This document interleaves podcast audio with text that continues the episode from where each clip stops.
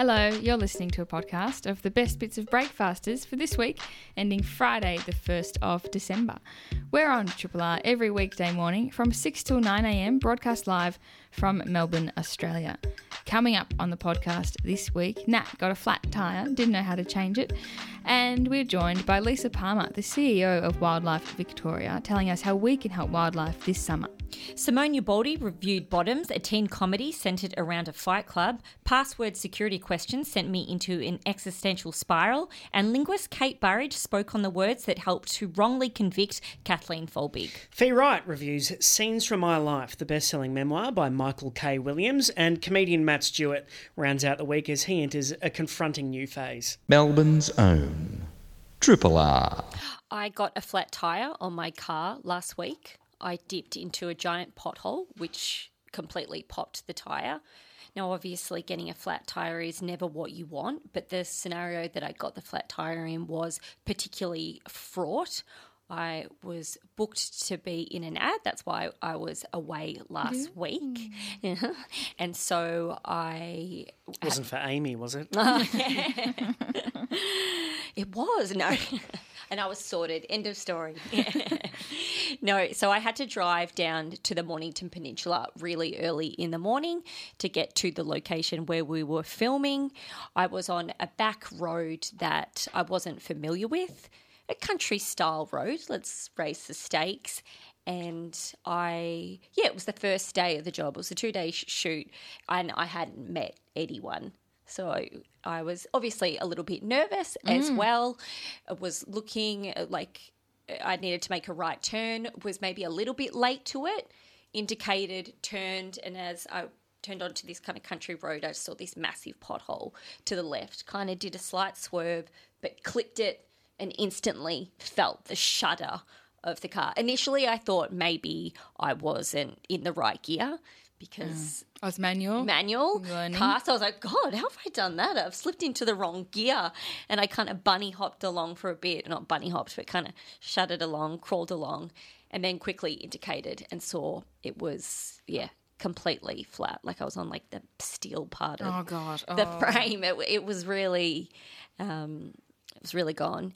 And I am disappointed to report I don't know how to change a tire. So this was uh, like pre six a.m. Oh. Yes. So apparently, yeah, I don't have that essential skill. I went hunting around for some basic statistics. Uh, the most recent I could find was from 2017. Apparently, two out of five Australians don't know how to change a tire. Did, how do you two go? I I never have. I think I learnt when I first got my license, Mm-hmm. and then just have never done it. So I I would say I don't know how. Yes. Okay. What about you? I've learned and.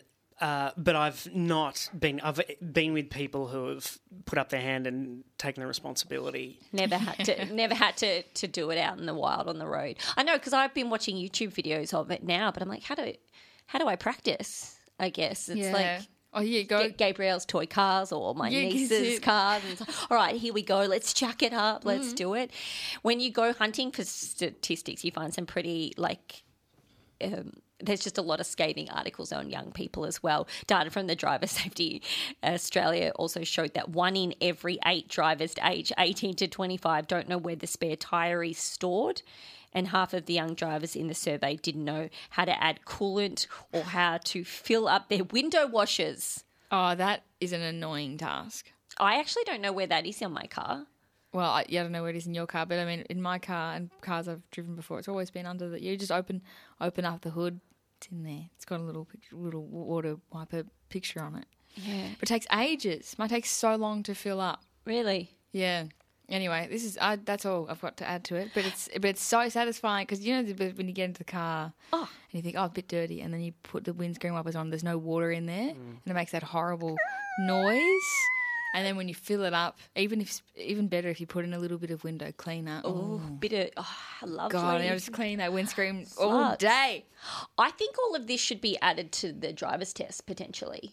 Yes. That you know maybe you do they do a bit of a scenario where you're like doing the reverse parallel park and then someone like shoves a witch's hat under the tire and it goes down. They ah. kind of simulate like a scenario Do defensive driving courses teach you that kind of stuff, or is that just about driving in difficult scenarios? I imagine. I think it's. Uh, uh, defensive driving is just defensive driving. Uh, it- it- do you mean Like, well, as in, could you get an add-on, like a de- book a defensive driving course for an extra fifty bucks? We'll teach you how to.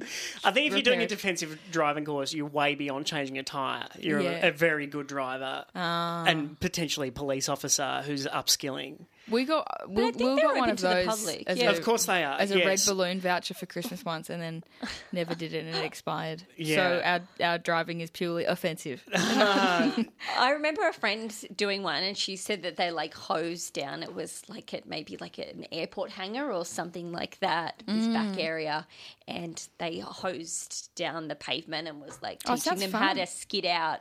I mean, well, I think and things like that The modern water. problem, as far as I can tell, is that new cars don't often have a tyre that matches the other three tyres. So that to save space, the spare tyre is smaller. Mm. Oh, tiny. and therefore you're driving you know you're only supposed to go 80 k's or something max and if you're doing a road trip you know it's just difficult i don't I'm, i don't know when that came in as a standard Mm. that the spare tire is like Small. conspicuously comically It's actually it's actually from a bicycle. It actually is. I'm like driving on an angle, like Yeah. because I've got the spare on at the moment. And, but yes, that is the next task I need to do is to get the original tire repaired because you really shouldn't be driving around on them. You can go, yeah. Well, so I, um, when I was in Italy a few years ago, driving in Italy can be hairy. Mm-hmm. And I was driving, and obviously for us, it's on the, the wrong side of the road, and these narrow, winding streets. And coming towards me was a van. On they were driving on the wrong side of the road because they'd been overtaking someone. Yeah. So they were coming towards me, and this was driving. This was like near Siena, Mm-hmm. and there's no shoulder. So there's, you know how you, we're used to having like bike lanes and a bit of anyway. So it was kind of like just two lanes and then a quite a high curb and these windy roads. And a van was coming towards me, so I swerved to move away from it and hit the curb, oh. and the tire popped just this psh, straight away. And I was like, oh, I wasn't sure if that's, and kept driving. Then it was like, oh, you realize, oh no, something's happened. And Will was like, oh, I pull over. Mm. He's like, the tire's gone. And I was like, you know, you- you're obviously a bit rattled after that. And it's this essentially like a, not a highway, but a main road to get from one town to another. And I was like, I'm just going to, I can't pull over. There's nowhere to pull over. I'll just pull into the first sort of driveway I see. And it's like, oh, there's something up there. Oh my God, fantastic. Um, I'll just pull in there. It could be a restaurant, could be a hotel, whatever. I don't mind. I'll pull in. Pulled in. The first place that we saw, like 200 meters after getting, um, you know, having this event where the tire popped, was a tire repair shop. Right because they know it I have no idea. well they, mu- it must happen all the time I've got. Well, I just was like, what? Because at first I thought, oh my god, petrol station, fantastic, and then I Yeah. realized. Then we pulled in, and I, I pulled in, and there was just literally this wall of tires. And then you see the van that drove at you and made Getting you a little swerve, payoff. parked in there. And I was just like, this is what just went from the worst situation. How lucky. We could have been in the middle of nowhere, but we've pulled in and I speak about four words of Italian and I was, but so none. I don't speak it, but I was just trying to communicate. And this mechanic comes out with this ciggy hanging out of his mouth and he's, we're trying to, he's gesticulating, trying to figure out what happened. And we point to the tire and he's like, oh, throws, throws his hands in the air. And then he gets what looks like maybe his mum from inside. She comes out with the ciggy hanging out of her mouth and they both come out and they crouch down next to the car. And they, anyway, they change the tire and they find, they get the spare and it is, it's one of those little spares. Uh, yep. And it says 80 Ks. That's the limit on it. And he's like 100, 120. mm, that's fine. That's fine. But 150, too fast. like, I'm not driving 150 Ks. On the wrong side of the road. but now that's like a joyous story. It's, it is. It's like, I just felt so lucky. I admire you sounding or being optimistic and as though you've encountered serendipity, whereas I'm so cynical. I, it's just- like it's like a window repair person standing next in front of a broken window with a brick, saying, oh, "You're so lucky I'm here." Triple R.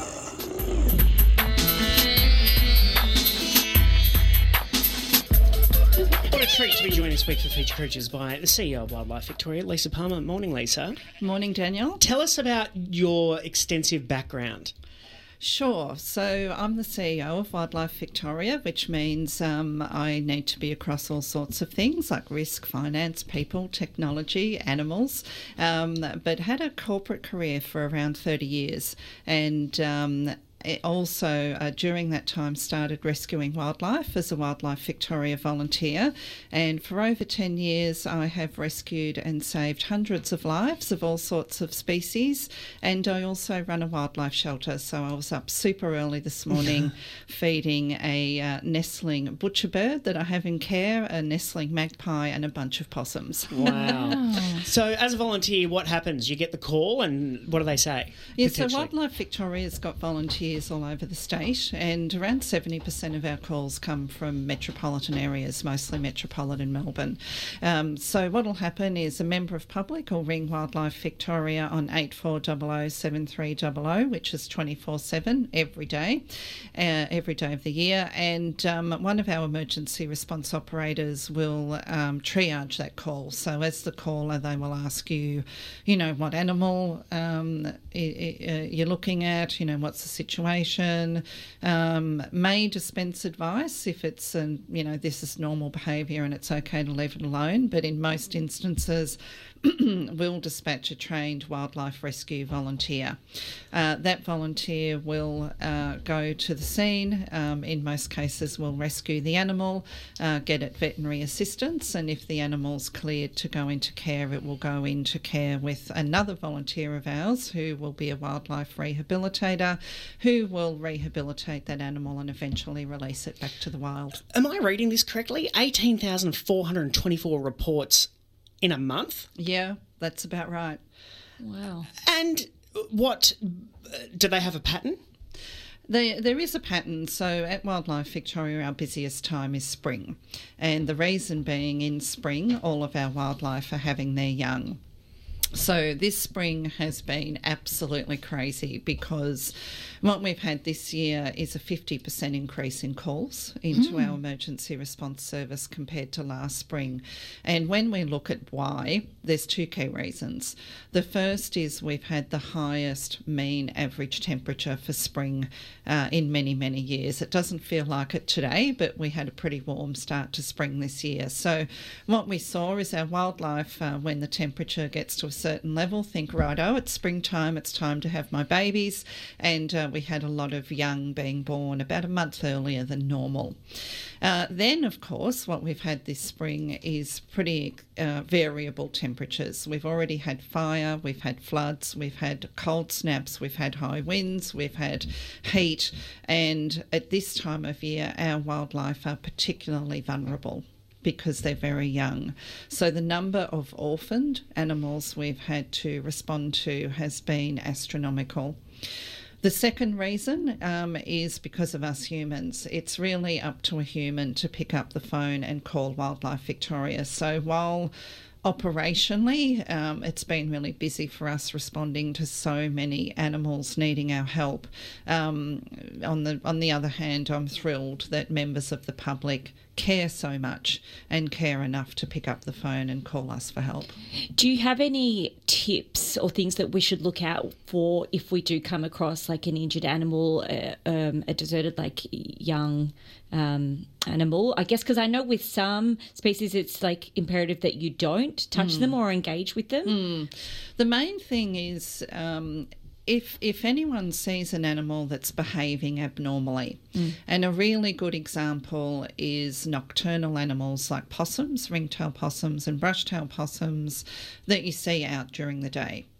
If a possum is out during daylight, there's something seriously wrong. So that was that would be an example. If you see, um, you know, birds that would normally be flying, um, they're adults and they might be sitting on the ground and not moving, or there's a wing displaced, you know, they may have a broken wing. So understanding what wildlife are living in our backyard, and Wildlife Victoria have got a heap of fact sheets on all species uh, on our website, um, and also signs of what to look out for. But typically, it's abnormal behaviour. And there's certain things we need to look out for in summer as well around heat stress. All right. Well, tell us about summer as we approach it. It's imminent. In fact, it's practically tomorrow. So, uh, how does that affect wildlife Victoria, and what should we be looking out for? Yeah, summer's a, a really challenging time for our wildlife, and we've been lucky the last few summers that they've been quite mild. But this summer and the next one, the outlook's looking pretty grim. Um, and certainly the highest temperatures are expected this summer and the one after um, that we've seen for many years. And we've all got memories of 2019 and 2020 when we had extreme heat and bushfires. So uh, this summer, um, the things to look out for are heat stress. So um, different species will behave differently and present differently with heat stress. So a heat stressed bird um, will typically present on the ground with its beak open and its wings out. Um, a heat stress possum um, will often present on the ground, very lethargic, um, sometimes sort of wet around the face and very disoriented. A kangaroo or wallaby um, that's heat stressed will present again as quite lethargic, often with wet forearms um, where they've been licking their forearms. Is that to Um, keep cool? yeah, that's right. So uh, it depends on the species, and again, there's fact sheets on on Wildlife Victoria's website for heat stress. But typically, um, animals that that are on the ground, uh, looking disoriented, looking um, very lethargic. Um, is something of, of serious concern. And so people summer. can call Wildlife Victoria, but also maybe as a preventative measure or in, in the while they're waiting, can they do you put water out for animals? Do you what do you do? Do you move them? You're not going to be picking up them, picking them up and putting them to shade, I imagine. You might. You it might? depends. So, and and look, that's that's really the key message for everyone listening out there is um, the future of our wildlife is in our hands. It's up to us humans. So during summer, absolutely everyone listening out there in your backyard or your balcony, um, please put out some water.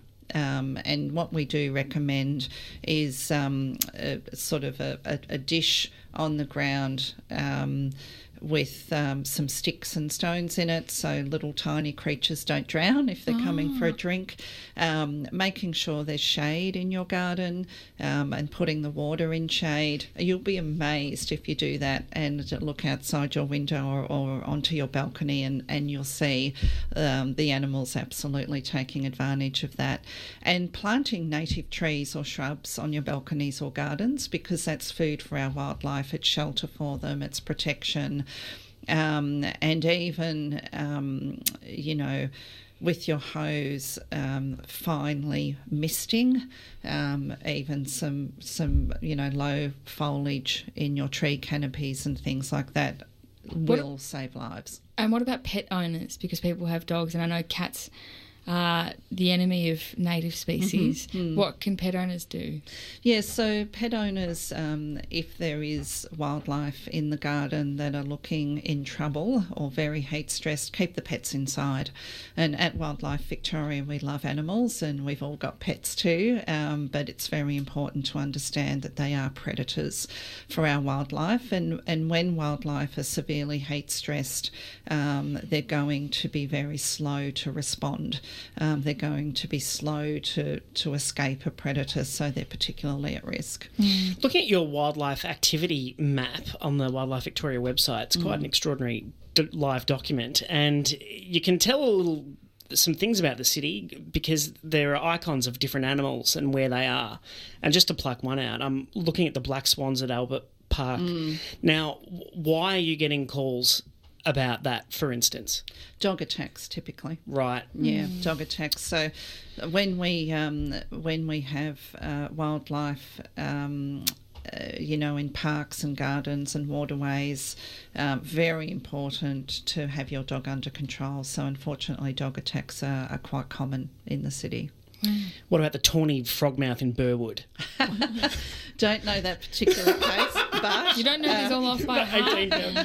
but I can tell you a lot about tawny frogmouths, and a very common reason that they're called into us is rodenticide poisoning. So, tawny frogmouths are a nocturnal bird.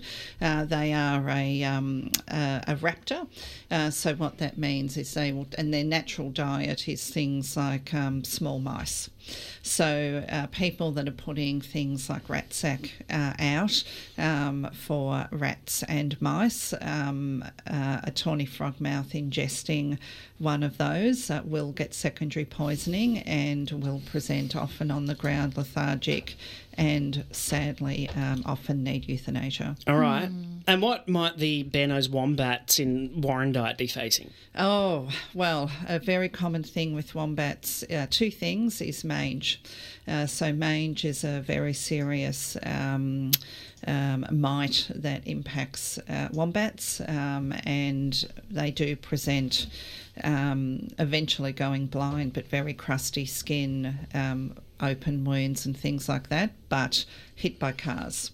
Um, so, not even knowing that case, I would guarantee in Warrandyte, uh, being a wombat, it's probably a hit by car case. Do you have a favourite animal? uh, I get asked that a lot, and um, I, I don't because they're all so completely unique. I knew you'd say that. Um, but um, you know, I love my flying foxes, my wallabies, kangaroos, and because I've always been a multi-species responder, I have absolute respect for for each and every one, and they're all really unique. Do you get any calls that are f- f- vexatious or frivolous or We do. we do, and and and um, you know sometimes they are interesting because we're dealing with the general public, so you never know what's going to be on the other side of the phone. And as a rescuer, when you're responding, you're often going to someone's house, and you're just not sure what you're going to to come up with. So during the holiday season, um, a lot of intoxicated members of public um, that we have to get called to, to to rescue animals that might be in backyards and no one's able to drive. Um, but we had a really interesting case a couple of years ago where a member of public rang several times because um, she felt that the noise that her neighbour was making was upsetting the possums and birds. Um, and um, yeah, that was an interesting one. it sounds it sounds like there's more to that. yes. All right. Well, Lisa Palma is CEO of Wildlife Victoria. The website for Wildlife Victoria is wildlifevictoria.org.au. The web form service is monitored seven days a week from 6.30 in the morning to 8.30 at night. And you get a call back. Uh, no, actually, twenty four seven. I must, must Oh, update So- the information there. Yeah. So, so what happens is um, we've got two methods uh, for people to report cases to us by phone, and that's the most common thing, and uh, also to lodge a web case. Um, most people, because they're dealing with an animal that's injured or sick or has been hit by a car, are quite distressed. Uh, so, like to pick up the phone and call us. But we're there twenty four seven. So whether it's two thirty a.m., four a.m., lunchtime, Christmas Day, we're going to be there. You got the Ferroni tog- frogmouths back at 20. Yeah, exactly. okay, uh, 8400 is the number. And uh, Lisa Palma is the CEO of Wildlife Victoria. Thanks very much, Lisa. Thanks for having me. Triple R on FM, digital, online, and via the app. Thanks so much for being here. It means a lot.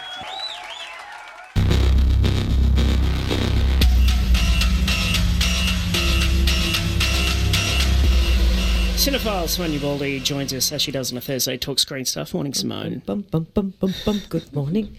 Uh, now, this movie that you're going to talk about seems fun.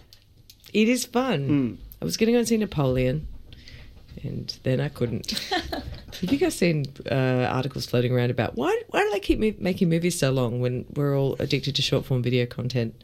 Point of difference? Weird torture. No, it's something to do with I don't know. Is it because it's what the filmmakers want to do? I think in- a lot of the time it's what the filmmakers want to do, but somebody should rein them in. Mm. Anyway, that's why I didn't go and see Napoleon. I couldn't do two and a half hours this week. But Bottoms is this movie that's kind of sprung up out of nowhere in the vein of it's not it's it's not on the level in terms of the technical achievement and the but maybe on, in terms of the heart. Do you remember when everything everywhere all at once started opening and then just got bigger and bigger and bigger and snowballed? Mm-hmm.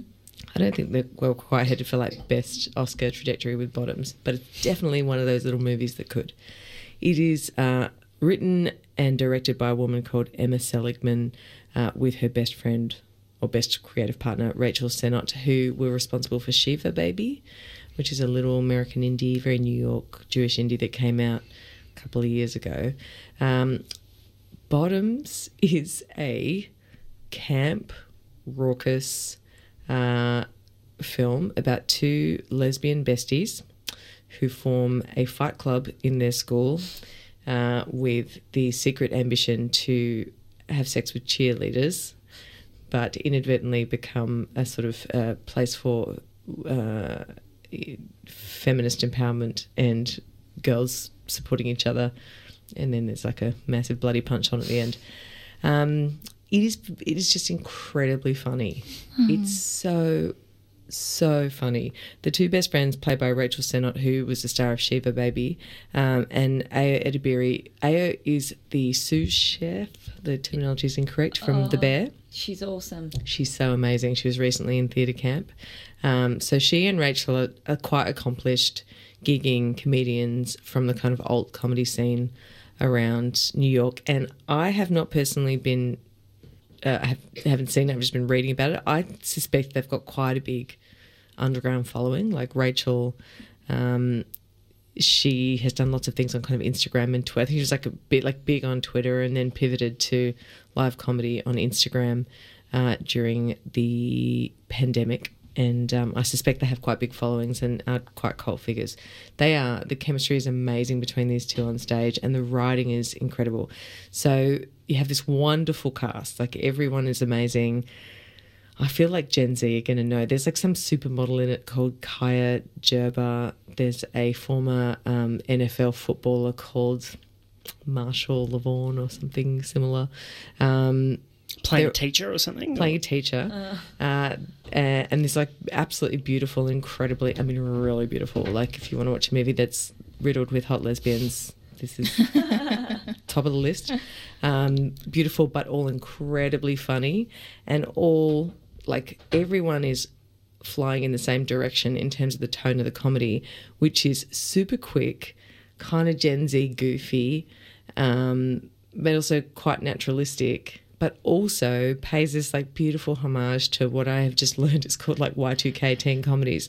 So if you think about like Bring It On or um, Can't Hardly Wait, like to my mind, the golden era of American comedies. Um, there's there's like lots of resonance. There's a really pivotal scene in the movie where Josie and PJ, the two best friends, have a falling out because one of them hooks up with a cheerleader and the other one doesn't. And uh, the whole kind of emotional contemplation scene is set to like complicated by Avril Lavigne. so there's like really beautiful generational threads in the movie, but it's just really funny. It's just really, really, really funny. And So it's not an essay in any way. It doesn't beat you over the head with Nope. anything. It- Nope. It's self-aware. yep. Cool. I'm 45 years old and I have very low tolerance for being lectured to by Gen Z people about the right ways of thinking in this world. in case you, had, case you guys hadn't figured that out over the years, um, there is none of that. Like, you want to be friends with all these Wow. people. These people are all delightful, whip smart, uh, so incredibly talented, you know, beautiful. Best wardrobe, incredible wardrobe. It's making me think of um, sex education, maybe. Sex education feels like it's written by older people for younger Okay. people. Is my feel. I enjoy Yes. Mm-hmm. it, but it definitely feels like it has a lens of a, a of a kind of Gen X or, or kind of millennial. Whereas this just Mm-hmm. younger. feels so fresh and just so made for its audience. Apparently, just for like a tidbit other than go see this great movie, it's really going to make you smile. Um, apparently, the girls you know, like the fact that it's about two lesbians who and their raging hormones. Um, apparently, is still problematic in 2023 America, and they had lots of closed doors. This film, Yeah, because there are lesbians in it. because the story is about two lesbians who are trying to lose their virginity, and it's very sex positive. Um, yeah, apparently they were like they couldn't even having had a, quite a successful Indian Shiva baby, really couldn't get in the door with lots of executives, and ultimately signed up with Orion Pictures and Elizabeth Banks, who made Cocaine Bear. Um, so they found their champions, and it premiered at South by Southwest. But yeah, that is still that is still going on in the world. It's interesting, I suppose, also that the cast, or if it's set in a high school, they'll they'll all be younger than the original Fight Club itself. Yeah, yeah. Well, just born just before, but you know, things are in the culture, right?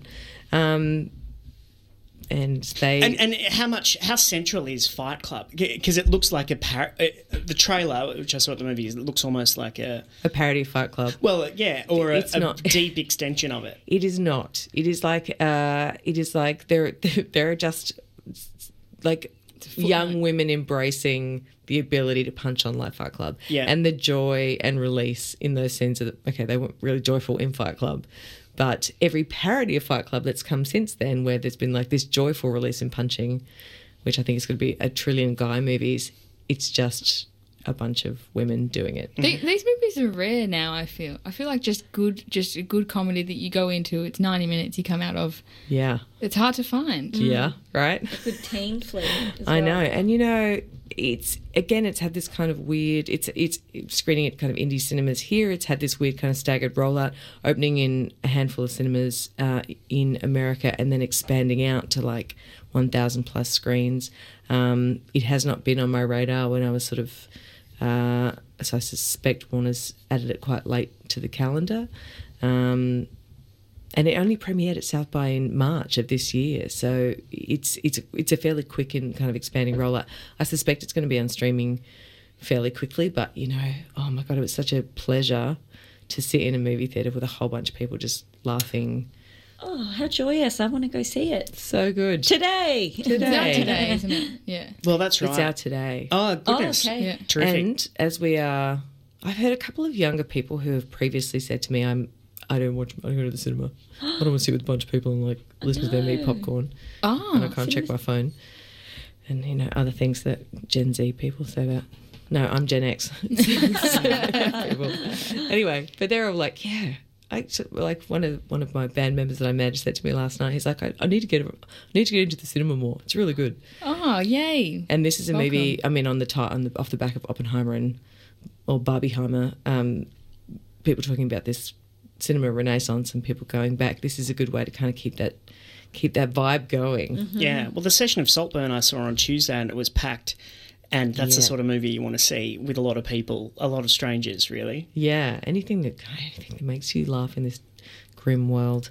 Um, so yeah, that is my gift to you guys at the end of the uh, season, as I'm dipping out for the rest of the year, sadly. But um, so I'm going to say goodbye to you and all your listeners prematurely.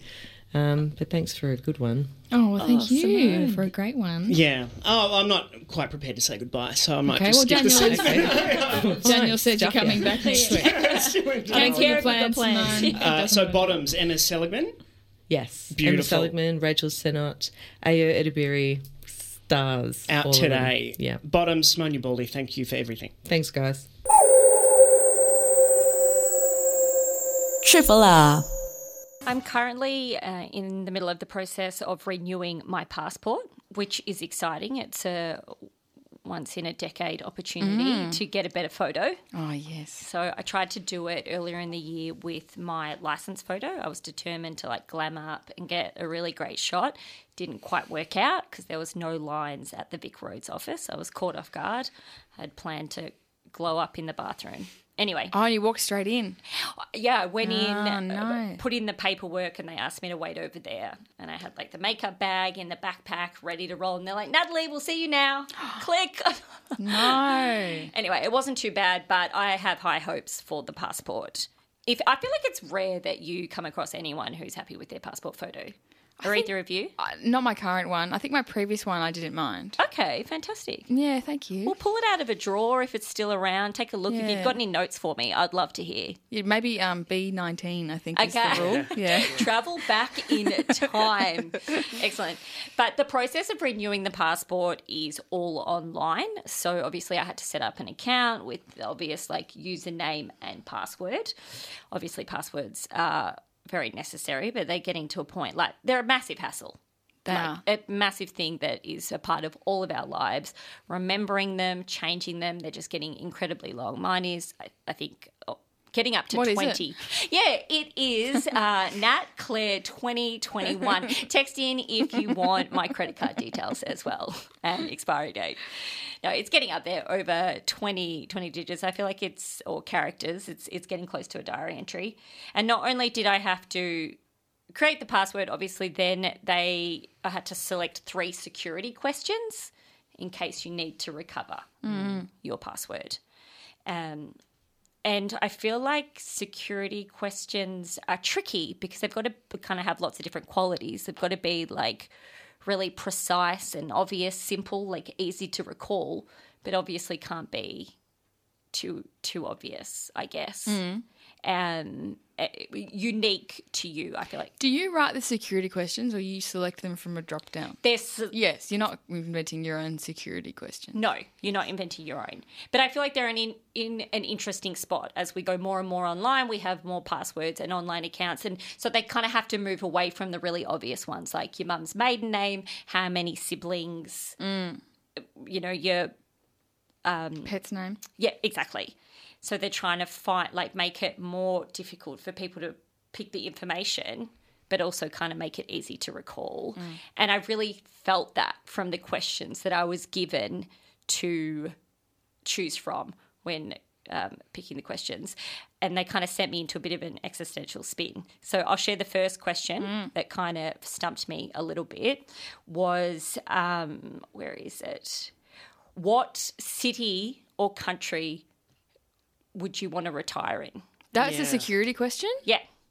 Like that's huge. That raises a it lot of things for me. And who's It should saying never be a question about favourite or preferred. opinion. Yeah. no? That changes and should evolves be a all fact. the time. City or country you want to retire? Who's saying you- you're? Mm. Will I ever retire? Is my first true. question. What's that like? Can I retire now? Can I retire early? Can I retire from this process? Secondly, 'cause what movie have I just watched? You know, have I just watched Under the Tuscan Sun while having a couple of wines? And then that will change your answer. Vicky Cristina Barcelona. Maybe I'm retiring in Spain after watching that. I just watched Saltburn. It was set in an incredible castle in the British countryside. retiring in the 1920s. Can I time travel? I'll retire there. That's um, uh, that's funny that they've chosen that. I- Isn't that? Yeah. Is it because In it's related? 2003, my answer was Fukushima. and then, you know, It's because it's related to passports. So it's like, oh, do we all love to oh, that's travel? interesting. Whetting Yeah. the appetite. It's true. Getting you excited for the form filling. yeah, whetting your appetite. Yeah, but it's like uh, where I want to re- retire versus where I probably will. Like all my family's in Melbourne. You know, practically, logistically. And this is the process that you're going through, filling Just- out the form, selecting this. It's a long, it's a long day for you. it's been on my mind all weekend. Where do I want to retire? The next prompt, so I was like, okay, no, too tricky because I feel like the answer should just come to you instantly. The second prompt was um, what color the name, not name, the color of your first car. Which Oh, seems yeah. straightforward. Yeah. Just got my new car. I've been banging on about it a lot. But it's one of those tricky colours Oh, where like, it's it- kind of blue in the light, is it grey? in the in the dark. Is it teal? Who knows? It's not teal. again, so am I answering this question in the day or the night? Too many variables. Can't choose that one either. I guess what this is is that you just pick an answer that you use regardless. Like you- you're just always going to say red or something. Okay. But I don't trust myself to But then, remember you, then that. it is something to remember, right? The whole idea of a security question is it's not something you have to remember. You just know it, like Also, your mum's maiden. As security questions go, I mean, A, it's for the car one, it's like, what maybe if you're gifted a car, but then after you buy a car, you feel more of an attachment to the one you bought, and you can't remember what car Exactly. you believed is your first car, and then there, there aren't that many primary colours, you know, Yeah, as far as true. security goes. I mean, I'd put if I was a scammer, I'd write white. You'd write white. Because you think it's a safe bet. Yeah. Yeah, okay. Okay. I go blue. what no. colour would you go, Mon? Oh, It's like Twister. I mean, I try them all. You don't get that many. You- I'm a scammer, so I know I can sit here all day. I'd go champagne. Pudding colours. the, the third question that stumped me was uh, what's your favourite book? Oh, Like, yeah. Are we on a date now? And it's like, Am do I on you a date give- with DFAT? do you give your real answer or do you give the one that you give to impress people? exactly. Do you say that it's Babysitters Club, or do you say that it's War and Peace. um, or whatever. what's that stupid long one? Infinite Jest. Infinite Jest or War and Peace. Exactly. My first impulse was to start typing in, oh, I should read more. Yeah. Oh, I know. My favourite book is any book I finish. Yeah, totally. Yeah, and it's the same. It's like, am I trying to impress you? Oh, okay, yeah, something, I don't know, like Infinite Jest. Or probably I'd ah. just write Chamber of Secrets. Great. So, yeah, I feel like it's a slippery slope. The, the fourth question was the hospital you were born at. Oh, And it's yeah, like, I can't. Re- I actually couldn't remember. I know the suburb. That's kind of on your passport, right? Because like it says born in, like mine says Fitzroy, because that's where the hospital was. Do you know? Mm. If I was a scammer, that'd be so easy to find out. Yeah, Or totally. get, at least have an educated guess. Mm. I don't know. Why can't we write our own questions? But like, what snack did you drop all over your shirt when Sam Kerr scored a World World Cup goal in the semi final? Yeah. I know it was a sausage roll. no one else knows. that. no. Who threw a remote at your head when you were 12? Yeah, maybe My cousin. because it can't go through a, it can't go through like a bot or something, or it's too there's too much room for error. You could have spelling errors in that question, so that because I know I've been tripped up on a security question before where it was like, what is the your first the first street or something, Mm. and I was like, did I write out street or did I do hate st and did I do a capital? Or it was like a teacher, and it was like, did I call Ms or Mrs or did I do you know? So there's too much room for error within the answer itself, let alone if you're letting people write the question. Because what if there's a typo in mm. it? My thing is the pet. It's like, oh, do I? You're going through this bureaucratic rigmarole, and then mm. suddenly you're thrown back in the sentimental nostalgia of a dead beloved pet. Sobbing at the computer screen. yeah, it's, oh, Dan, I miss you so much. oh, Bluebell, come back to me. Hmm. I know what is the perfect question. I don't know, but I feel like we are sliding into the land of like dating prompts. Of like, what's your favorite hobby? Or Imagine if you most went on a embarrassing date with thing you've someone ever from done. the passport office. That would be cool. cool. the base of an SNL sketch. I'm dating DFAT. Independently yours, Triple R. 102.7. We're talking words this morning with Professor of Linguistics at Monash University, Kate Burridge. Welcome back, Kate. Thank you very much. Uh, we were talking off air that we don't often hear the word wrongful outside of the law. Yes, it's sort of fixed in that expression, isn't it? Wrongful conviction. yeah, and uh, that's come to your attention this morning. Yes, well, uh, for a while now, in fact. Um, Stephen Cordner, the forensic pathologist involved in Mrs. Folbigg's case, Kathleen Folbig, uh, who was, I think, was it a couple of months ago now? She was pardoned and released after 20 years of being imprisoned. And uh, Stephen was always worried by the use of language in the tri- during the trial and even in the inquiry after. So anyway, we partnered on this piece For the conversation. for the conversation, yes, specifically looking at, well, two words, asphyxia. Stephen's always had a problem with the term asphyxia. Uh, and um, also consistent with, which in a way is an even more dangerous little phrase because it's, uh, you know, it's every day, it's kind of sneaks under the radar undetected. Well, let's start with asphyxia. Where, why is that word murky? Well, it was murky right from the start, really. It, it entered English 1600s. First appearance was 1699. That's the earliest appearance I've been able to find, anyway. But it was, you know, it was a time when English was being stuffed full of highfalutin words, bombastic words from Latin and Greek. Uh, at that time, it meant um, stoppage of pulse. And then it, it quickly um, sprouted the meaning stoppage of respiration, which is understandable given that, you know, lack of breath is kind of a pretty obvious sign of lifelessness. Then, when you look at, you know, it gets even more murky when you come to modern times. Modern dictionaries, I suppose they list a number of senses, but they privilege the lack of respiration. But then they give synonyms like throttling, smothering, you know, stifling. And then if you look at Urban Dictionary, which I know has its problems, the crowdsourced, Did not think I'd hear you reference Urban Dictionary in this segment, but go on. it's a, it's an interesting um, exercise. I mean, it's a great um, resource for tracking the social life of words and meanings, particularly those that you know haven't made it yet into mainstream dictionaries. So, if you, uh, I looked up fairly recently, and they'd taken out the medical definitions of asphyxia, which was interesting. They kept references to thrash metal bands and you know pornographic movie stars like Asphyxia Noir, but you know, don't underestimate thrash metal bands and pornographic movie stars to, to shape people's, you know, um, Understanding. understanding of this word. Yeah, and then asphyxiate. It's very definitely throttling, you know, choking. Their definition. In fact, it was accompanied by a moving image of someone being throttled. They've taken that down now, but so I think it's pretty clear. Um, I mean, we of course will never know what was in the minds of the juror or the jurors, but when you hear acute catastrophic asphyxiating event consistent with smothering, um, hundreds of times, which was the case during the trial. Um, you know, I th- that that meaning will dominate, um, and there's a Well, she uh, so Kathleen, sorry, was convicted twenty years ago. So is it? To what degree do you think even the word asphyxia has evolved in the public mind for the jury that was there at the time? Oh, at the time, I think it's been a while now. Right. It's been like that. Yes, most certainly. Uh, even if you look at other online dictionaries, it's it's clear that that meaning's been around. And also, you know, I've tracked word meanings for years now, and and, uh, and other linguists have pointed this too. That you know, if there's one overriding.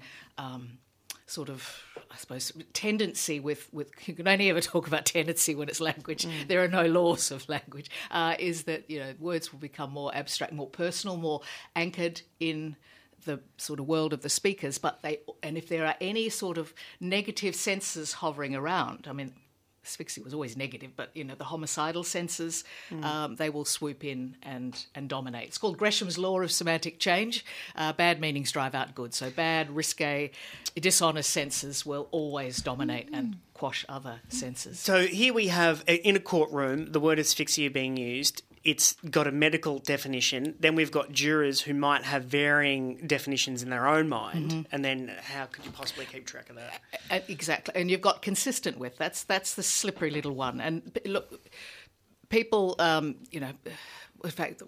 It was in the 1990s. Someone, Commissioner Kaufman, a, a Canadian, wrote quite a long piece scathing um, about the use of consistent with. Because if I were to say to you, I don't know, catastrophic asphyxiating event consistent with smothering, you would probably understand equals. You know, it's it's pretty firm confirmation that there's a connection between those two, and that's how most people understand it. But in this context, it means well, it's a possibility. Probably, you know, there, there, there are a lot of other other understandings, but that that understanding of consistent with meaning equaling, you know, confirmation mm. of that that that connection uh, has been around also since the early 1600s. So you can't really expect jurors to suddenly misremember that that understand, you know, and, and see that this is just one of a number of possibilities. Is it possible that this language was used because it's vague in nature, like it to to bamboozle Oh, I- a jury or to sway them? I, I think in in you know there's no doubt in my mind that you know acute catastrophic asphyxiating event is you know repeated. 200 times, I think it was. To, Stephen's added up all of the times asphyxia, asphyxiate, asphyxiating appeared in that courtroom. That's it's sort of what is it? Um, yeah, frequency bias. I think that's going to Yeah, and to to assume that the jurors think that the term consistent with means yes as opposed to maybe. that's right, And not bother to clarify it. Yes, and it, it, it's interesting. You know, it- I think sometimes, and certainly this is the case. Imagine, well, with everybody, you know, the, the meanings that we have inside our own heads, they seem so natural. They seem so inborn. It's very hard to to believe that other people have completely different um, understandings. But you know, if I were to, a mundane example, what do you understand by instep? What part of the foot is the instep?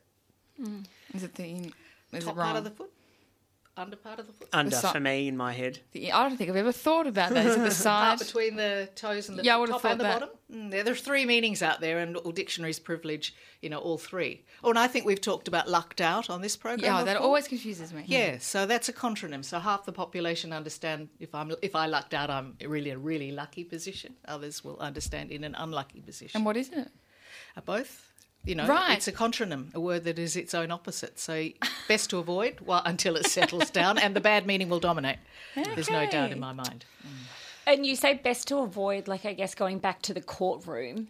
What do you think could be done to kind of minimise this confusion? Well, I think Stephen would cheerfully say just avoid. Well, he, you know, his point is too, from the medical perspective, it's not a diagnosis, and in fact, all of the all around the world, medicos, as I understand it, have different understandings of asphyxia, but they all agree it's not a diagnosis. You, Stephen puts it, you- it's not something you can point to and diagnose. So it's not helpful. Uh, just drop it altogether. In fact, I found when I was looking at transcripts in the Old Bailey, I was actually looking at the, the swear words over time, and the Old Bailey transcripts are fantastic for swear words. But there was asphyxia many times, and there was one doctor that said quite clearly in early 1800s, "I do not like the term asphyxia." So it's been problematic for a long, long time. Consistent with, it feels uh, too good to throw away entirely. Yes. Uh, Like it does have application, doesn't it? It does, but you know, while it's well, Maybe not all- in a courtroom. all words have have um, multiple meanings, of course, and context will determine it. But um, and yes, you could make clear that what you mean by that term asphyxia, that this is just one possibility of a number. Yeah. But you know, is it helpful really? And because it's it is an everyday word, it just slips out. Because if it's not consistent, it's ruled out entirely. Mm, yes, But if good it point. is consistent, it's not saying it is ruled in entirely. It's Yeah. just That's a really good point. Exactly. It's quite clear when it's in the negative. Mm. Yeah, and and then they these are sort of not inconsistent with, and you think, hang on, two negatives there. You know, that's that's where it gets really really awkward. And the stakes are so extraordinarily high. That's right. Yes, there's a you know I when Stephen and I talked about this recently at a, a forensic um, science conference and. So I had a two slides with sort of flies hovering around because it's one of my favourite definitions of word meanings. And Dwight Bolinger back in the 1980s, he talked about meanings that are central, and you know, um, and then he talked about meanings that are central but peripheral. And then he talked about meanings that hover on the outside like a pack of hungry flies. Mm. And, you know, what he meant that words aren't these tight little bundles of form and meaning that we pretend they are, that we think of them. People are always saying, what's the true meaning of what, you know, as if they're set in stone, as if they're like math symbols, but they're not. They Yeah. slip around. And I think we have to, you know, if, if we're going to rely on the wisdom of the crowd, then we've got to realise that the crowd can have, you know, vastly different understandings. If a negative meeting dominates, do you have any advice or thoughts on how to disarm the potency of a, a negative attribution to a meaning that might be. It's very, very hard because people just simply will not risk being misunderstood. So they'll usually avoid the term um, if it st- starts to take on negative senses. And that negative can be in a vast array of different things. But, you know, the li- linguistic evidence is really compelling and the psycholinguistic evidence that, that that will dominate, so people will avoid it. Yes, you could try, and I mean, it's the same problem, I suppose, as reclaiming words, and, you know, that um, it ca- can be done. It's because you're accused of something in a trial, and then you're suddenly getting into the weeds of semantics, and it just doesn't even look good, even when you're fighting on the No, term. it's a yes, that's right. And look, I can understand lawyers that, you know, as soon as you admit to the slippery nature of word meanings, you know, it's all down, down the slippery slope, isn't it, really? 'Cause- Mm. But in something like asphyxia, there's, there's, there is no point in having it there. It, it, it doesn't add anything medically. As far Well, as this it set a just muddies the waters. This case, this you know, now that it's been overturned, do you think it will set a precedent with the way language is used? I like to think it would, but uh, you know, in fact, you know, in fact, my my colleague Nick Enfield has this beautiful quote where he talks about um, languages to humans as water is to fish. I think the fact that we're just in in language, it often gets overlooked, and linguistic evidence in a courtroom is often not taken as real evidence Mm. because it's language. It's everyone knows about language. Do you have a personal bias as to whether if a meaning is vague and it has a literal application in the minds of lawyers and me- medical professionals, but it's, it gets a bit woolly in the minds of jurors, are you leaning towards, well, you don't fight it, just accept that Yes. the, the jurors have a view and maybe uh, treat the world as it is, not as it should be? Yes, yes, I think that's right. I think, um, yeah, that that legal people and, and, and doctors and you know pathologists all have to you know rethink their understanding of certain words and, and yeah, indeed, talk about it if necessary. But I don't think you can assume that just by pointing out that consistent with really means one, one of a number of things that that's going to do the trick really Mm. because I, I just think it just slips through Mm. and, and shapes your mind and your thinking. Well, Kate Burridge has written the article for the conversation. It's called The Words That Helped Wrongly Convict Kathleen Folbigg, and your co author? Stephen Cordner, yes, he's a, a colleague uh, and a, the forensic pathologist, or one of the many. in All fact. right, brilliant stuff. Uh, Kate, thanks very much. My pleasure, thank you. Triple R.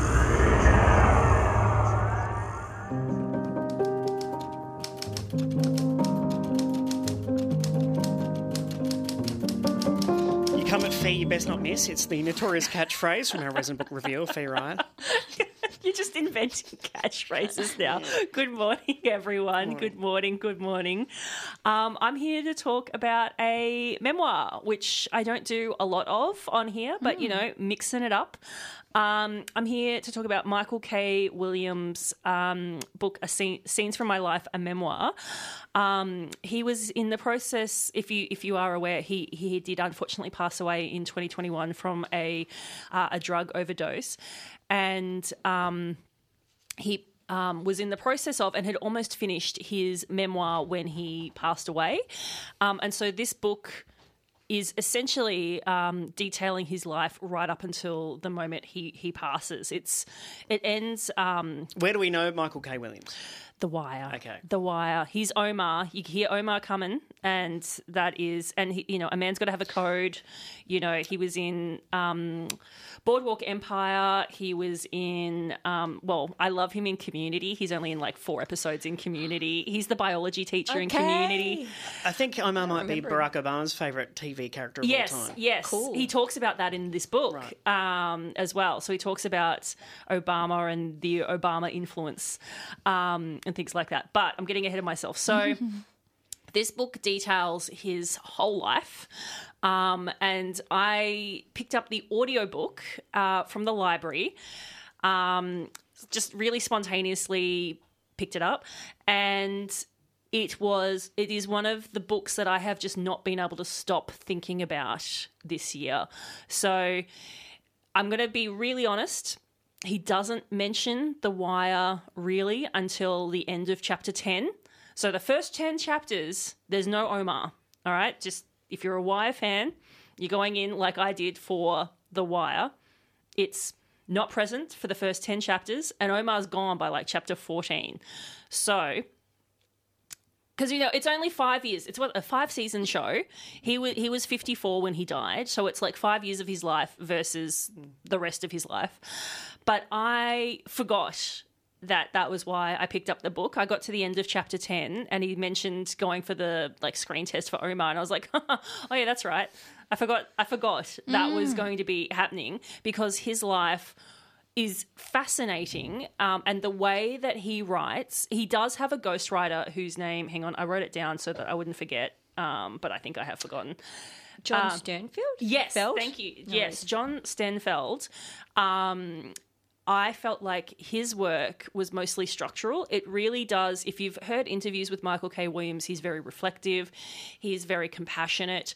Um, if you see him, he also does. A, he did a great show on um, the Vice TV channel about um, addicts or, or like the drug trade in, in various parts of the world. And so you see him interviewing people, and you hear his voice very distinctly there and I feel that um, Sternfeld's work was mostly structural. So the book starts with um, Michael's just gotten out of rehab. He has he's 22, just out of rehab uh, for the first time. Um, and he is obsessed with Janet Jackson's Rhythm Nation. And there's a film clip where everyone kind of dances in sync. And he um, is just obsessed with it so much that he tapes it off of MTV and just does the dance sequence over and over again. then he does it in front of his friends, and his friends are like, You duffer, you need to actually have your back to the TV screen because you're doing all the moves backwards. um, and it's really this like real heartwarming thing. But that's dance and that obsession with dance leads him um, to becoming um, a key part of the house dance mu- music scene in in New York. Um, leads him to he's self taught as a dancer. Leads him to um, working and spending all of this time as a choreographer. He choreo- he does work with George Michael, Madonna, all of these people. Um, uh, he did the film clip for 100% Pure Love, and you can actually like see him in that as well. And he, so he did all of these things, and it was so fascinating that I actually forgot that he that the reason why I picked up the book. So Sternfeld's work, he starts with the Janet Jackson as this like hook of representation of young um, there's a young black man in the film clip and and williams talks about how oh this was the first time i saw a young black man and it really resonated with me in pop culture in this way. And then he goes back to his childhood and he details his childhood, and it is very, very moving. Um, he has suffered extreme trauma and abuse at the hands of many people. And the thing that um, that sets this book apart from other memoirs that may detail trauma um, is that he is just so empathetic and understanding of the complexities of humanity. So there's this example his mum. His mum is this ever forceful presence in his life. Um, she was um, Bahamian, and so she's so he's a, a like a first gen kid really. His mum grew up in bahamas and traveled by herself to new york city to make a new life for herself. Um, was incredibly independent. Um, but she also was raised with certain like expectations um, around race and class that she then shares and teaches to michael. So he's quite a dark skinned man.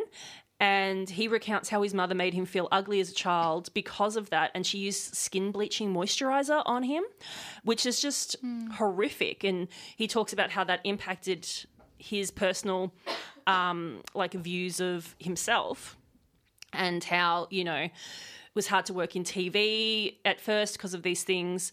Um, but then she also he also recounts how she ran um, community childcare because they were in um, the projects or commission flats, um, so that it's free and subsidised, so that families that have young children, they might be fourteen year olds, fifteen year olds with families now. She can like support people so they can like get like move up in the world and, and get, find employment and money. Um, she also supported him during his drug addictions and got him into rehab and you know he never sh- sugarcoats how she treated him, but he recounts the good and the bad and presents what is a really balanced portrait of his mother um, and all the other people in his life. So no one is evil, no one is an angel. Um, people are trying their best. So, like, his mother was trying her best. She did the wrong thing many, many times, but he does discuss her in um, quite an empathetic way you know, like there's a moment where he's in rehab um, and he calls her and he's like, I just want to come home. I really miss you.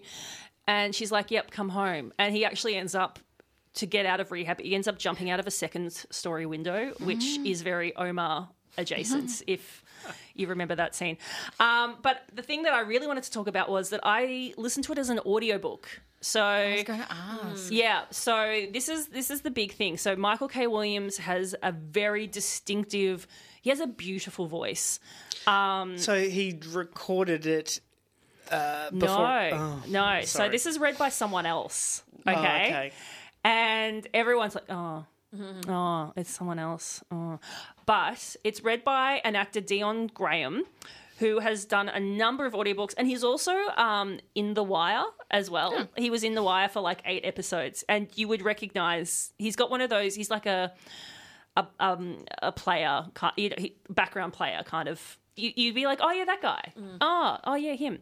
But he is incredible. The emotion in his voice when he talks about um, the experiences that uh, Williams goes through. There's a scene where um, Williams is recounting violence in, um, particularly uh, black on black violence, and he's in a movie theater and someone is fatally shot and it's a complete um, freak event. Um, and Williams writes about that with incredible emotion and and Dion Graham's voice is so incredibly powerful that I actually forgot what Williams's voice was like in real life because I just started to think of him. Like Dion Graham, his voice was Michael K. Williams while I was listening to this book.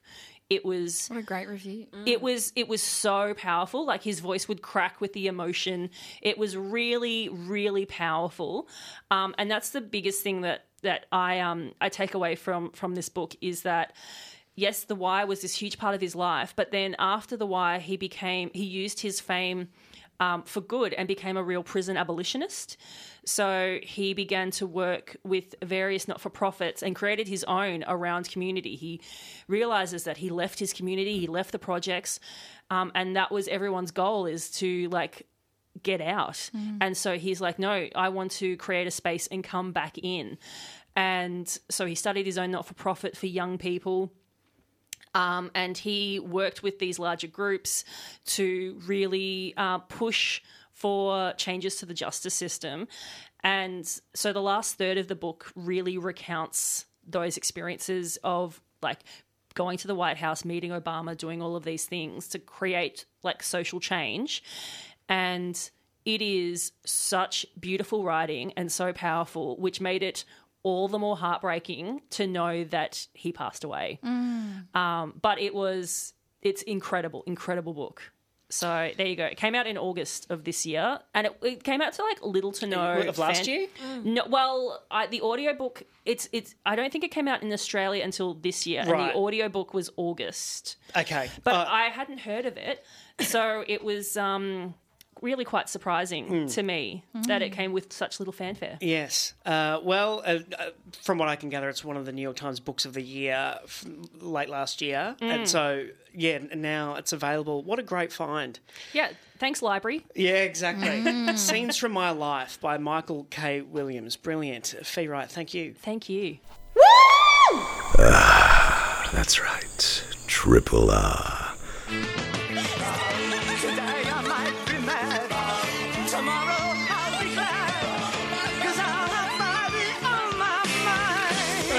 Hey, that anxiety-inducing sting means we get to catch up with our Friday funny bugger, the stupid old Matt Stewart. Morning, Matt. Morning. How's it going? We're well, I reckon, as if I can speak on everyone's behalf for the purposes of efficiency. Yes. Uh, I think as the, the one man on the panel, I think that's right. Yeah, oh, let's go around the group and find out individually. Look, I'm okay.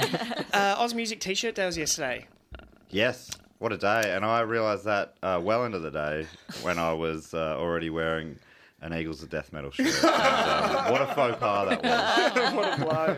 yeah, pretty what- brutal. What's the goss in your world? I'm, I'm, you know, I'm aging. Um, I don't know. No. Yeah, you, you, I don't know if you guys have been doing much of that. And it really hit home this week when, um, you know, I keep thinking that I'm still a youth, but this week, uh, my podcast had a work experience kid. Yikes. Yeah, and they were about, you know, 22 years younger than me, and it was hard to pretend any longer. Um, that I am not a middle-aged man. Kudos to you on getting a work experience, kid. Though that means your podcast is legit. Yeah, I guess so. It did feel weird. Uh, they just sat quietly in the corner while we recorded for about five hours. It was, it was a bit odd, really. Um, Surely you get them editing something. That's what I would have liked to have done, yes. But no, they um, they just Refused? They refused. and you know, we were, we were trying so hard to be cool uh, to them that it was just like, oh no, okay, um, no worries. But um, I they reminded me a bit of me when I was you know sixteen and uh, about to do work experience because you know they were a creative kid, bit shy. Probably, I don't know how they, they got connected to us. They they did a day with the project the day before, so you know similar sort of size media empires, and um, and, and yeah, I just thought back to when I was their age. I was also creative, pretty shy. So for work experience, I went to a hose company, um, and that was sort of where my uh, family. Because you're a bong enthusiast? Well, I mean, I wish I was. Um, I wish I was. Maybe we would have got more out of the experience. this is just what like adults in Moorabbin in the nineties. This is what they thought. Everything they just thought. How do we? Um, what's your dreams? Okay, how can we make that into a job? yeah. And it was. And your dream was hose related? I well, I wanted to be a writer or a creative in some way, and uh, Dad's brother worked at this hose company, and he said you'll get a well-rounded sort of experience there. A couple of days in the factory, uh, a couple of days with the sales team, and then for your creative stuff, you can work with marketing for a bit. and I think that feels right, doesn't it? Well, it's a big contrast to your work experience, kid. What's with this project a day earlier? Stupid old, or just- the name of your podcast is Do go on. Do yeah, Go On. That's right. And uh, what's this smorgasbord work I, experience? I don't know. Tappers. But the other, commitment. I, I, I mean, I was pretty jealous to be honest. But um, imagine learning off uh, a podcast. it, just, it felt. I'm like I don't know whether to be jealous or, or feel sorry for you that this is uh, your so-called work experience. But yeah, I um, I yeah, I I th- I got paid. I don't know if that did you On guys your do work work experience? experience? Oh no. No, I didn't get paid. Well, you're working for a family company, weren't you? Basically. Yeah, that, but uh, there was some legal requirement. I thought that we had to get paid ten bucks a day. There was. Yeah. You're right. Oh, maybe I But that's did. gone now. Apparently, this kid doesn't get that. I remember I didn't get paid, but they provided lunch. Oh, that's nice. Yeah, I don't so think they're I like, the well, we're not going to About pay you, but we $10 got worth? you lunch every day. Yeah. So you're like, okay, thank you. Well, I would, well, my host company was doing pretty well, so uh, they could afford cash. so they're wor- they're working, uh, they're doing work experience for, and observing you do a podcast for five hours. And is that put pressure on them to, I don't know, laugh? Well, yeah, I, I think uh, we cut that off at the pass by saying, please don't uh, make any noise. Oh, I during- see. But that was mainly because I I couldn't stand them not laughing. Exactly. yeah. I actually- Before we started recording, I said to her, "Hey, do, do you want me to? Do, do you mind if I mention you on the show that you're here? Just you know." And she said, "Please don't mention me. really? Please don't. Um, I don't, I don't want want to the project to associated know. with it." This was my last preference. yeah, exactly. Yeah, that was pretty brutal to be honest. Man, I was trying so hard. It was break it. embarrassing. How did you- How hard I was trying. What are some hooks you tried to get in with the, the young the young? I said, people? "Oh, what uh, what kind of music been listening to? Um, yeah, what, uh, what do you got? Swift. Taylor Swift? I'm like, I'm struggling. I'm like, I'm remembering she's she was born in the '80s. Yeah. You know, like, uh, well, that's the youngest I could think of. Should have should have called you, Mon. You could have hooked me up. Yeah, Um, yeah, maybe. I was Sure. sweating. Yeah, it would be hard. What what did you do for work experience? Oh, I was with the barrister. Oh, my no God. interest. It was just a friend, a family friend of a friend. I like most things. I left it to the last minute, and was like, "Oh, I reckon Tony will help you out." And then I just hung out with Tony for a week, and he he was representing people trying to get like out of parking infringements or Okay. something. So maybe not parking infringements, but not that not that juicy. And it just I found it really really boring. My favorite part was being in the city and getting going out for lunch in the city. Yes. that was the coolest bit. Oh man, that was so fun when I was out with the sales reps and we Mm. got to go to like a cafe. I'm like, what? I feel like an adult now. I can order anything here. uh, a sandwich, please. what about you, Daniel? I tried to do it here, and uh, Really? yeah, and Dave That's O'Neill said sick. it is too weird having a child around. My sister did work experience at Triple R. That's how I first heard it existed. Wow. Yeah, back when it was at Fitzroy. oh, cool. So Yeah. it's cha- and now I imagine you'd have people in every now and then. yes, Yeah, oh, we not have- I not think- us personally. No, not on the not on breakfast. Absolutely not. um, but I think we've even got some hanging around the station this week. Yeah, cool. But I, yeah, I did it at a movie company, a mo- film distribution company, and I walked in wearing, a, I think, a South Park tie, and then the boss called me into his office and made me rip off the tie because it wasn't one of their films. Oh, What, are you doing wearing a tie on work experience? You nerd. Oh, dressing for the job he wants. He wants to be head. it is. It's funny how adults care about what a, a kid. It's like as if you're actually representing the company. Yeah. like this is a bad look for us. I, I, when I was uh, about sixteen, I was working at, as a trolley boy at a supermarket, and uh, I was trying to grow a little goatee. Oh. And uh, the boss, it was Saturday afternoon, right on the on the front end floor of the supermarket. The boss comes past and he sees me. He's obviously having a bad day, and he goes, "What's that on your face?" Really loud, and I'm like, "Oh my god, I'm trying go- a goatee." and he goes, "Get rid of it. Go home now. Go home now. Go home now. You can't work like that." And I'm like, "Oh my god." So I went and I'm, and I'm feeling awful, embarrassed at everything. And I'm like, I, I don't want to go home and do it. So I went and bought the cheapest, you know, oh, No. home brand two blade razors. Mm. Went downstairs to the locker room and dry shaved it off. Oh, so I came back. I would have I had blood on my face. And he, I didn't see him again. I, he wasn't. He, He didn't even work there. he moved on. Yeah, who was that man? This is a stranger. But like, as if that that probably represented uh, the supermarket as, as badly as wearing a South Park tie. Yeah, but, but now, uh, d- does that have any association? Because now you've follically hefty. Yeah, yeah, yeah. I never shaved again. yeah, exactly. I said, yeah, no, that was it was so fun. It's funny to think of a time where that mattered as well. Like Mm. now, you'd see lawyers would rock up with three day growth. With Doesn't really matter. Yeah, some. Well, what about Bill? Or- oh no, Tony. Tony, Yeah, sorry. clean shaven. Clean shaven. Like, seriously, He's thank old you very school, Tony. He How doesn't was- wear any uh, cartoon ties, does he? How was the trolley gig? Did you hit any cars or? Oh, never officially. No. I think normally those trolleys had already hit those cars when I got there. Oh, Unless, yeah, the CCTV uh, footage wasn't as um, elaborate back then. Mm. My favourite part of that job was um, just wandering the streets because you you're outside and you're by yourself and you're 16. So they were I, in my head. I always had this thought: I'm just going to wander the suburb of Moorabbin, beautiful place. Mm. If uh, you haven't been, check it out. Uh, and I'm like, if if anyone ever sees me, which they never did, I'd be like, oh, uh, a customer told me there was a trolley up on uh, just off South Road, about about four k's away. So I thought I'd go and get it. Oh, you. Oh, you wanted me to tell you? I didn't realise. Right. So I had this whole thing in my head, and I just wandered the streets. It was great. Getting it was a paid great for time long to be walks. alive. Listening to you, Discman. Getting paid, yeah, getting. Oh, yeah. Listen to get this on on uh, my headphones and, um, yeah. No, I, I think I was definitely earning my twelve dollars an hour Mm. for sure. But you would have got hot tips, wouldn't you? People like to do that. Oh yeah, they do. Yeah, and uh, I think I used that one hot tip. And I'm like. I'm not until I've passed that on. The tip hasn't been exhausted. You know what I mm. mean? Mm. Yeah, uh, you remind me. There are breweries in Moorabbin now, aren't there? Oh yeah, uh, Moorabbin's changed. Yeah. it is funny. Like I, I used to have from Ma- Moorabbin, and, and depending who it was, people were like, "No," oh. and look, look, what, look how far you've come.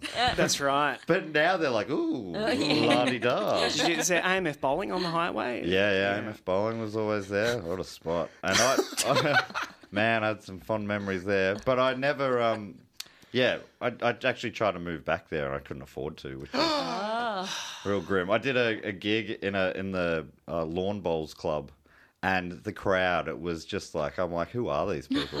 it really, it looked like I was in Toorak or something. Dead set. Yeah, like everyone, they all had like newish clothes and hair done, and They've all been priced out of zone one. yeah, that's right. I really think they were the children of Toorak, and they've been pushed out. They're like, now we can't Moorabbin. afford Toorak anymore. Yeah, exactly. We're at Moorabbin. You're going to be s- pushed to Edithvale. Go on. I think my funniest advice as a kid, I, I don't know if you got advice like this, but everything was, oh, you want to do something interesting? This is your hobby. How do we turn that into something you can make money out of when you're older? And uh, at, at one point uh, in primary school, I really liked drawing. And uh, a teacher was talking to kids about, you know, what, what careers they might want. And I think, you know, about the age of eight is when you should be thinking about locking into a career. Um, and so I, I said, "Oh, I love drawing. And the teacher said, Great, I know the career for you architecture. They draw. I was like, you, you, is there a duller version of drawing, Drawing. than like a grid of a house? Yes. And it just feels like that. That's that's the kind of advice I could, you know, you go, oh, well, what do you want to get into? Radio? What about radiographer? You know, at a hospital. Yes. Uh, you like singing? Oh, birds like singing. What about a veterinarian? Uh, oh yeah, oh, writer. Uh, why write books when you can balance books? Accountant. There you go. It's very tenuous, how? Yeah. Uh, so if we want to see Matt Stewart, we can follow you online at Matt Stewart Comedy. What about you going? What are you up to? You to? taking any more students? Uh, yeah, if uh, if you want to apply for uh, the position, we did it for one day. Now we think we could do a full month. Yeah, Um, exactly. We've got a we've got a lot of uh, learnings to teach, and Exactly. um, we'll definitely push you away from the podcasting world. And you've Uh, got more bitterness to feel about their youth. Yes, Yeah. that's right. Oh my god, I'm so bitter. Matt Stewart. Talk soon. Triple R. Thanks for listening to a podcast of the best bits of Breakfasters, the Monday to Friday breakfast show broadcast live on Triple R from Melbourne, Australia. Feel free to get in touch with us via Facebook, Twitter, Instagram, or via the Triple R website.